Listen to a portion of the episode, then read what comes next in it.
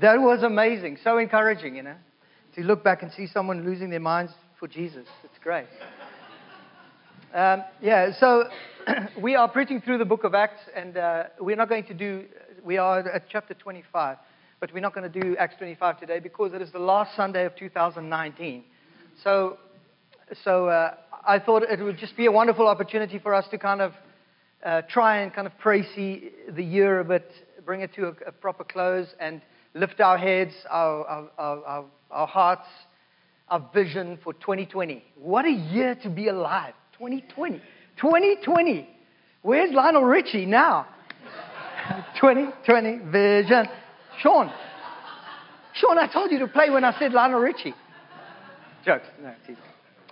Okay, if you weren't born in the 80s, maybe you don't know that song. It's a cool song. Go and Google it.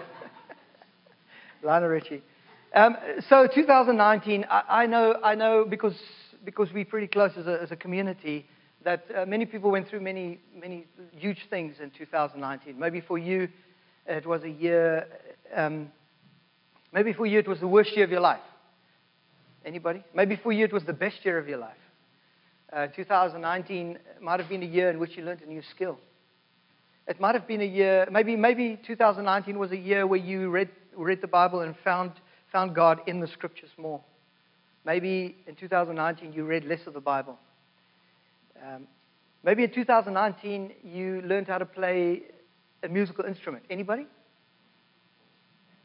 Cole!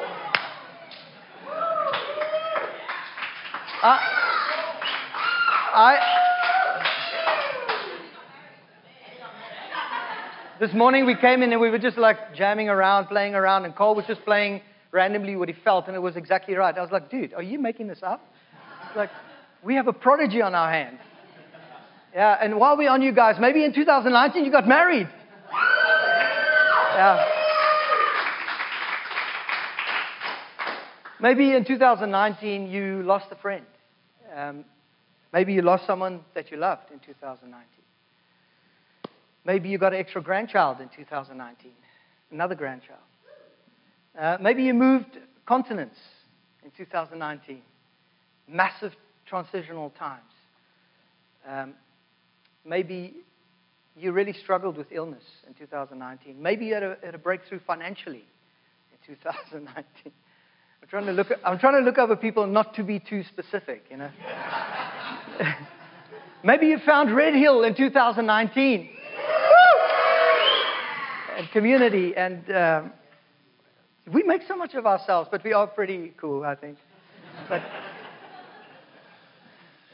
uh, maybe you learned to overcome fear in 2019, or a little bit more. You're a bit freer than you were before. Maybe you've fallen into becoming more fearful than you've ever been in 2019. There are so many different scenarios. Maybe you had a massive financial breakthrough, or maybe you are more in debt than you've ever been uh, because of 2019. Maybe you've had a conscious, intentional plan to develop your spiritual life,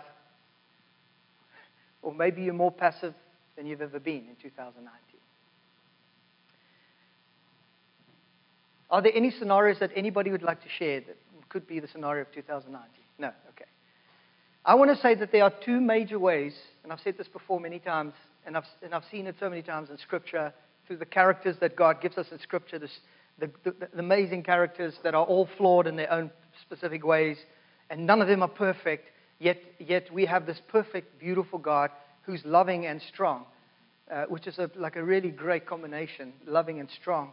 Uh, yet He allows in His sovereign power for us, you and I, the imperfect ones, to live out his perfect story. And maybe in 2019 you got saved. Maybe God saved you in 2019, which probably makes this the most, other than the day you were born, significant year of your life. There are two major ways in which God moves. Number one is He moves as He wants to, where He wants to, on whomever He wants to, in the Holy Spirit, the Spirit of God, the, the beautiful, loving, powerful Spirit of God comes upon your life, comes upon your life, It's not your volition, it's not your ambition, it's not your choice, it's not your level of success in your life. You might think you have it all together, you might think you're an absolute failure, but somehow God breaks in on your particular life and pours His Spirit into your life. That is the sovereign move of God. It is an absolute transitional moment. You cannot be the same after the, a moment uh, like that. And in Scripture, there's several guys that encounter that. Seeing we are preaching through the book of Acts at the moment, we know Paul was one of those guys. He was a zealot, a Pharisee. He was an absolute religious freak. He was a nut. He was so passionate for God that he actually convinced himself in his brain that the very God that he serves will be pleased if he goes and kills people. Talk about it missing the point completely. And God encountered him. He was riding on his horse one day from one town to another, and the Bible says that the Spirit of God literally knocked him off his horse.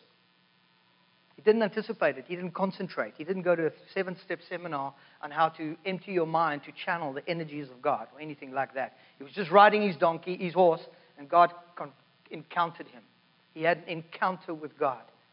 And there are literally millions of encounters that people have with God to this very day. The presence of God is our only sustainable reality. And as we come to the end of 2019, interestingly, this morning, I mean, it's actually, it's, it was an amazing vision. Uh, down, we were praying before the church. A couple of us were just praying down there. And uh, Cole, Cole said he had a, uh, Cole can play the bass. He got married and he, he gets visions. He has visions. He's definitely a, like a budding prophet. Keep growing that beard. he had a vision of a, of a hill that was green. And I feel that, I feel, I feel, I, you know, I don't want to be that that, that Christian that, that paints the walk with God to be this, this euphorial, fake, happy go lucky, everything's cool life. It's definitely not that. We go through the same stuff that everybody goes through. Our kids also get sick. We also have fender benders. We, we, we also say things we should never have said. But the only difference is that God promises to be with us as we go through those things. And so he is with everybody on this planet. The difference with us, because we say, is we have this awareness. We are aware that even if I go, like Psalm 23 says, through the valley of the shadow of death, I will fear no evil because you are with me. And so there's this, there's this, there's this eternal optimism in our hearts that no matter what happens, God is with us. This very season is wrapped up in one word.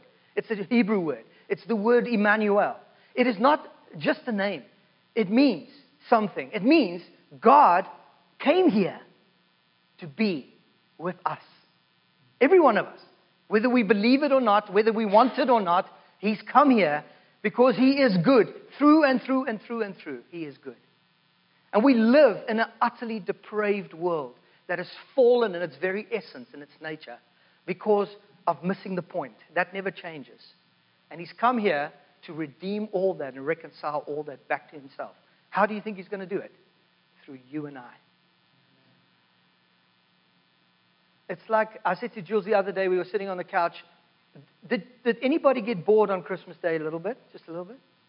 Anybody? Wow. Oh, thank God. I thought I was being like sacrilegious. There was a point where it was like touch and go. I'm like seriously bored. I'm so full I cannot eat another thing, so there's no more like stimulation that I can have through eating. Um, like, you know, I'm bored. I said to Jules, hey, let's watch a Walmart, a Walmart movie. She says, what? A, a what? I said, a Walmart movie. Isn't that like a thing? She says, no, Dad, it's not a Walmart movie. It's a Hallmark movie. I'm like, those, are, those look great. Sarah and Deborah watch those things like marathon like one after the other, after the other, after the other, after the other.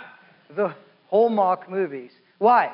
Because every one of them, no matter how hectic, Santa Claus is not coming through, or the last tin soldier is sold out and they cannot find it on the planet, but that's the gift the child wants.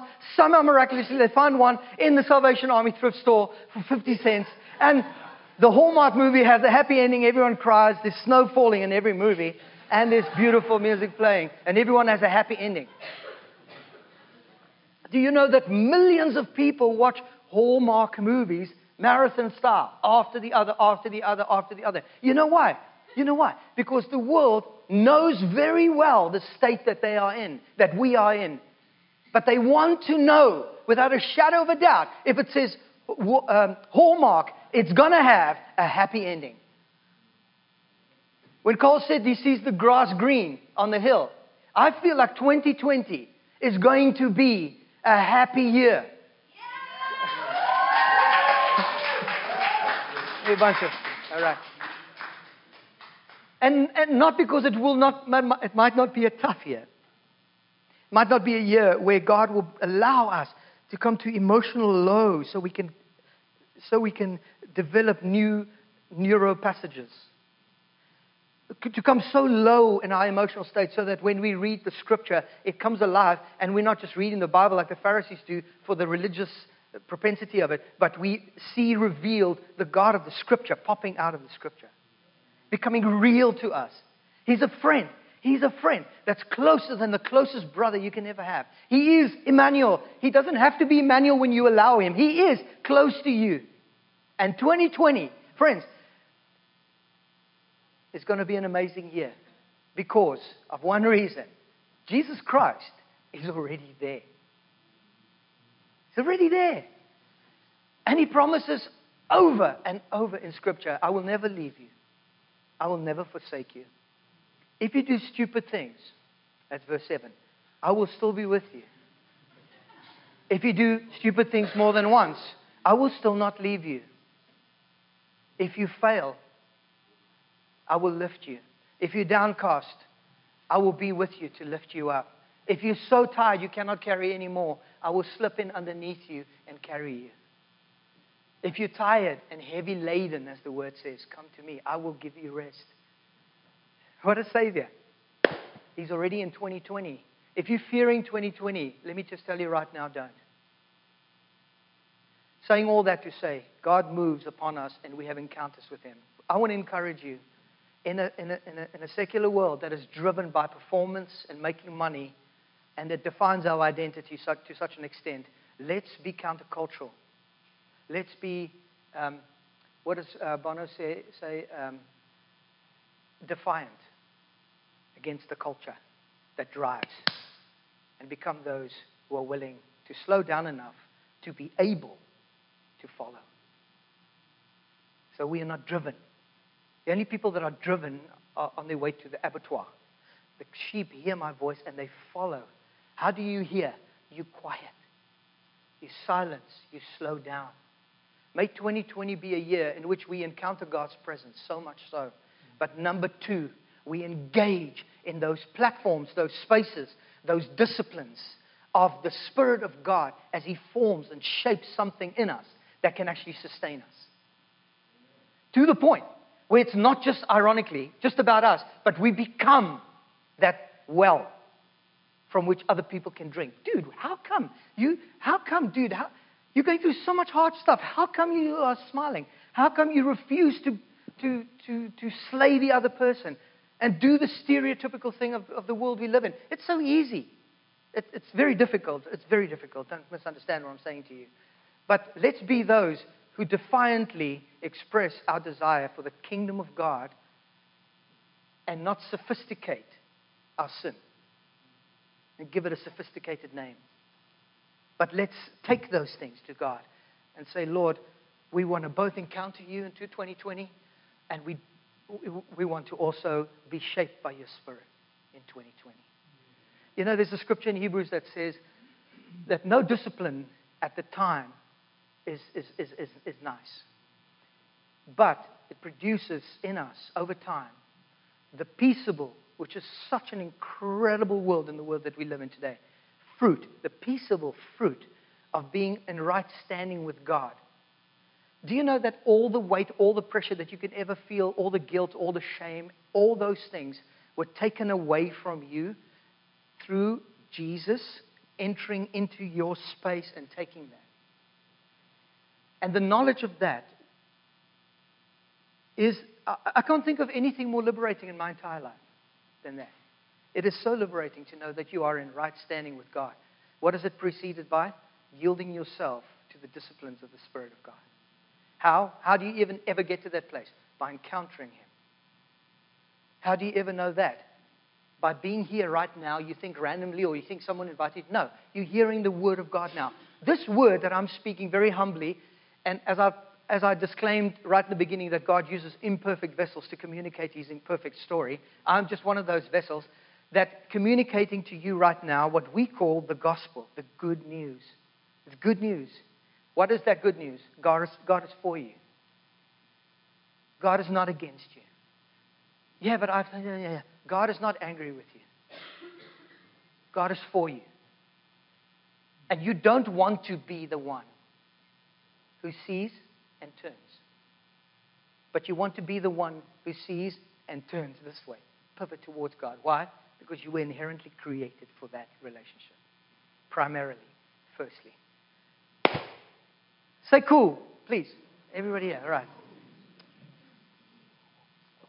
So, nothing of value or substance or substantial worth, worth happens randomly.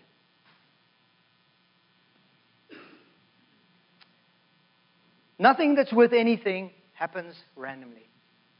There are things that happen to us randomly without our control. But the things that shape us, that have true substance in our lives, will definitely cost us, without a shadow of a doubt. I mean, if you want to be muscular like, like Craig, then you have to go to gym. And, and, uh, and it doesn't just happen. He, he didn't just wake up like that, you know. It's many years, 4 o'clock in the morning, waking up. Sure. so nothing. So if you, so, so this is how the Holy Spirit works, and I want to just, uh, just kind of try, try and explain this to you a little bit. What God does, He gives us platforms. I don't know what other word to use. I thought about it last night. What is the word? But He gives us platforms from which we exercise certain gifts that He gives us or fruit that develops as a result of the Spirit of God now dwelling within us, right? So we say, Lord, yes, I don't, I, I want to know you. Yes, Lord, I, I want to be uh, an apprentice, like a follower of Jesus. Um, I know that when I encounter you and you save me from, my, from myself, basically, I, I am in your sight perfect. But now I walk out this, this, this formation. I want to be formed and shaped by you.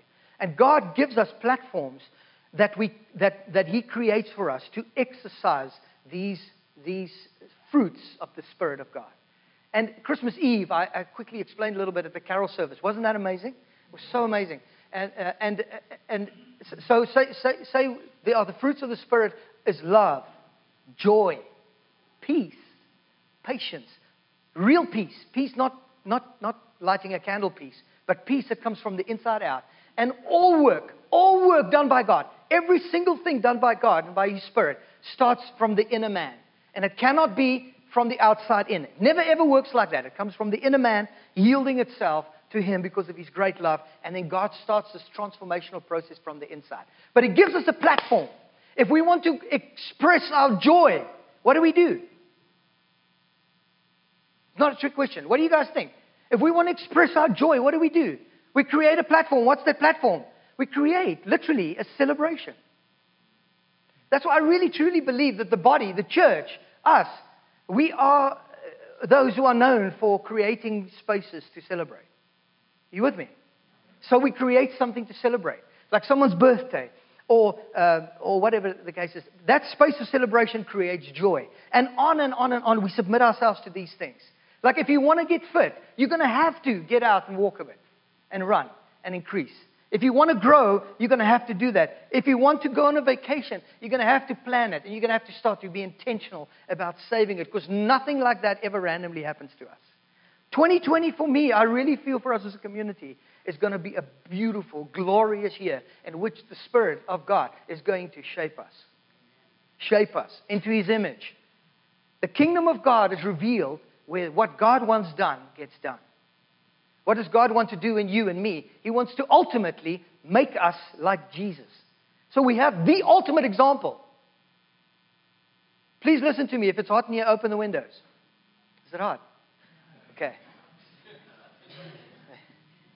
We do not want to be copycats of Jesus Christ. That is the dilemma. We want to be those who encounter him and know him, and then simultaneously are shaped by his spirit that lives within us. Does that make sense? Otherwise, we're just clones. We don't want to be clones. We want to be like Him, made like Him by, by Jesus. So nothing that's worth it just randomly happens to us. So I want to say to you, don't give up. Don't give up. Everything that I'm talking to you about now, there, there, there's a vast amount of it. In 2019, a large group of us have already engaged in this process more and more and more and more as we want the Holy Spirit to shape us. And when that happens, God will, without a shadow of a doubt, confront certain things that have given us security that is a false security, certain things that have given us peace that the world promises but is a false peace. Certain thing that has promised reconciliation relationally, but is not true rela- uh, relational reconciliation. And as we continue to follow Jesus, be apprentices of Jesus Christ, we can see it not just in, in Scripture, but thank God He's given us community in which we live out that reality. And we are shaped and formed. We have each other to encourage each other. So I want to say to you, it's not going to happen like that. It's going to take time. We run, but we're not boxers that box the air. We engage. We're not runners that just randomly sit on the sideline. A couple of years ago, a bunch of us did um, Tough Mudder. Tough Mudder. You know what that is, right? You guys know what the Tough Mudder is? Yeah? Craig was our captain, okay? He inspired us tremendously. We did so much training before the time.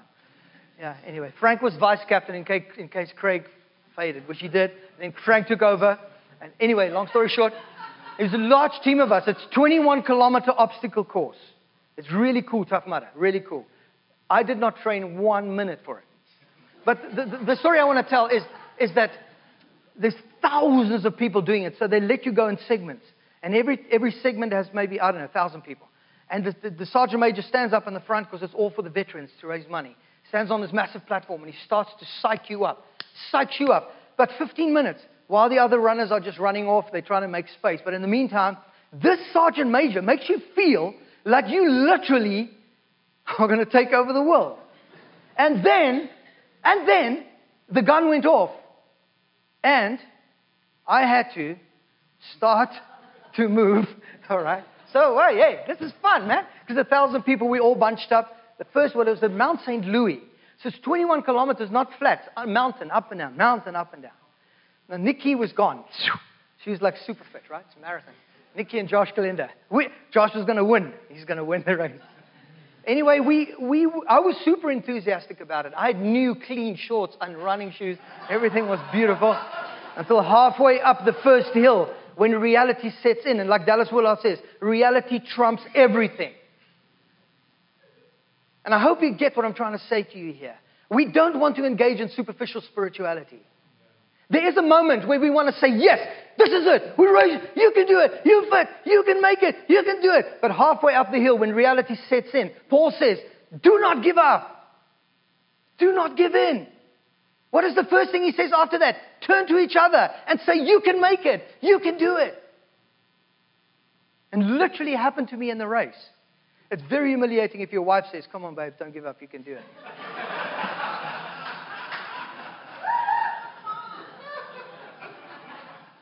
I forgot to say, this is the part where I was carrying her and a log on the other shoulder, right? Yeah, true or false? No, Cap totally killed me, but she trained for seven months before. So, whatever. My, my, point is, my point is, we are engaged in a marathon. It's not a, it's, not a, it's not a mad dash, but it's not pointless. Do, does that make sense? Because we live in a secular world where everything is so pendulum swinging. It's either this or that. It's so, it's so, what's the word? It's so like we either black or we or the white. You know, so, okay, no, so no, we're going to encounter God and it's all about the encounter. But no one is being disciplined. No one, don't even say the word, uh, don't say the word obedience. It's a terrible word. No, obedience we don't want to hear. Or we have the other side where everybody's copycatting Jesus, but nobody knows Jesus. They're doing the things he said. He said it in John. He says at the end, someone will come to me and say, Lord, Lord, but in your name we drove out the devils. We healed the sick. We even raised dead people. And he will say, Hey, I didn't know you. And that's all I wanted. So what does it mean? It means that we, by his sovereign ability, have been given the choice to choose to submit ourselves to, his, to him, to his lordship. So he's not just our homeboy, but he's our Lord and we obey. And not only do we obey, we love, we delight to obey. We love it. Friends, there is where it really happens. That's when reality quickly sets in. And that's why we have community and the spirit to do life together. I'm wrapping it up.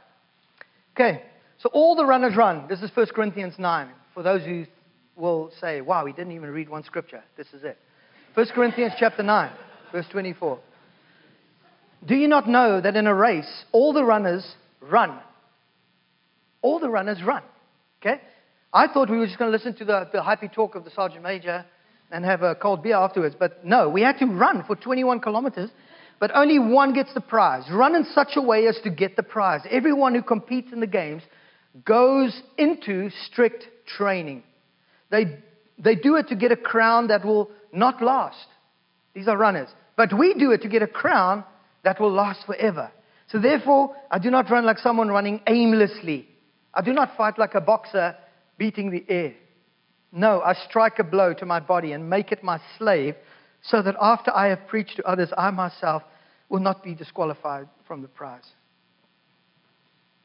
I do believe that in 2020, God will just continue to sharpen, to hone, to create a people that is transformed into his image. And I want to finish by reading three short scriptures. And before I read this, I want to say this. We have a human problem, but we don't have a human solution. Humanity has fallen, and you don't have to look around far. I've heard people say, Where's God when, when thousands of children are starving to death? He's right there with them, in the muck and the mire, in the muck and the mire with them. And we, the church, is literally over and over and over, as he says in Scripture, his weapon, his tool, his hands, his feet to change that. The quicker we realize that God is not just primarily for us, but we are for Him, the quicker we will engage in His mission. And we will submit ourselves into these glorious disciplines where reality trumps everything. And we move from a human problem to looking to a, the Spirit of God to solve our human problem. Do you understand what I mean? Psychology can go so far, and it is glorious. And I, I think therapy is really cool if you can afford it. But the Spirit of God is the only thing that can solve the human problem. Proverbs 4, verse 23. Watch over your heart with all diligence, for from it flows the springs of life. Deuteronomy 4, verse 9. Only give heed to yourself and keep your souls diligently. Keep your souls diligently, lest you forget the things which your eyes have seen. Keep your souls.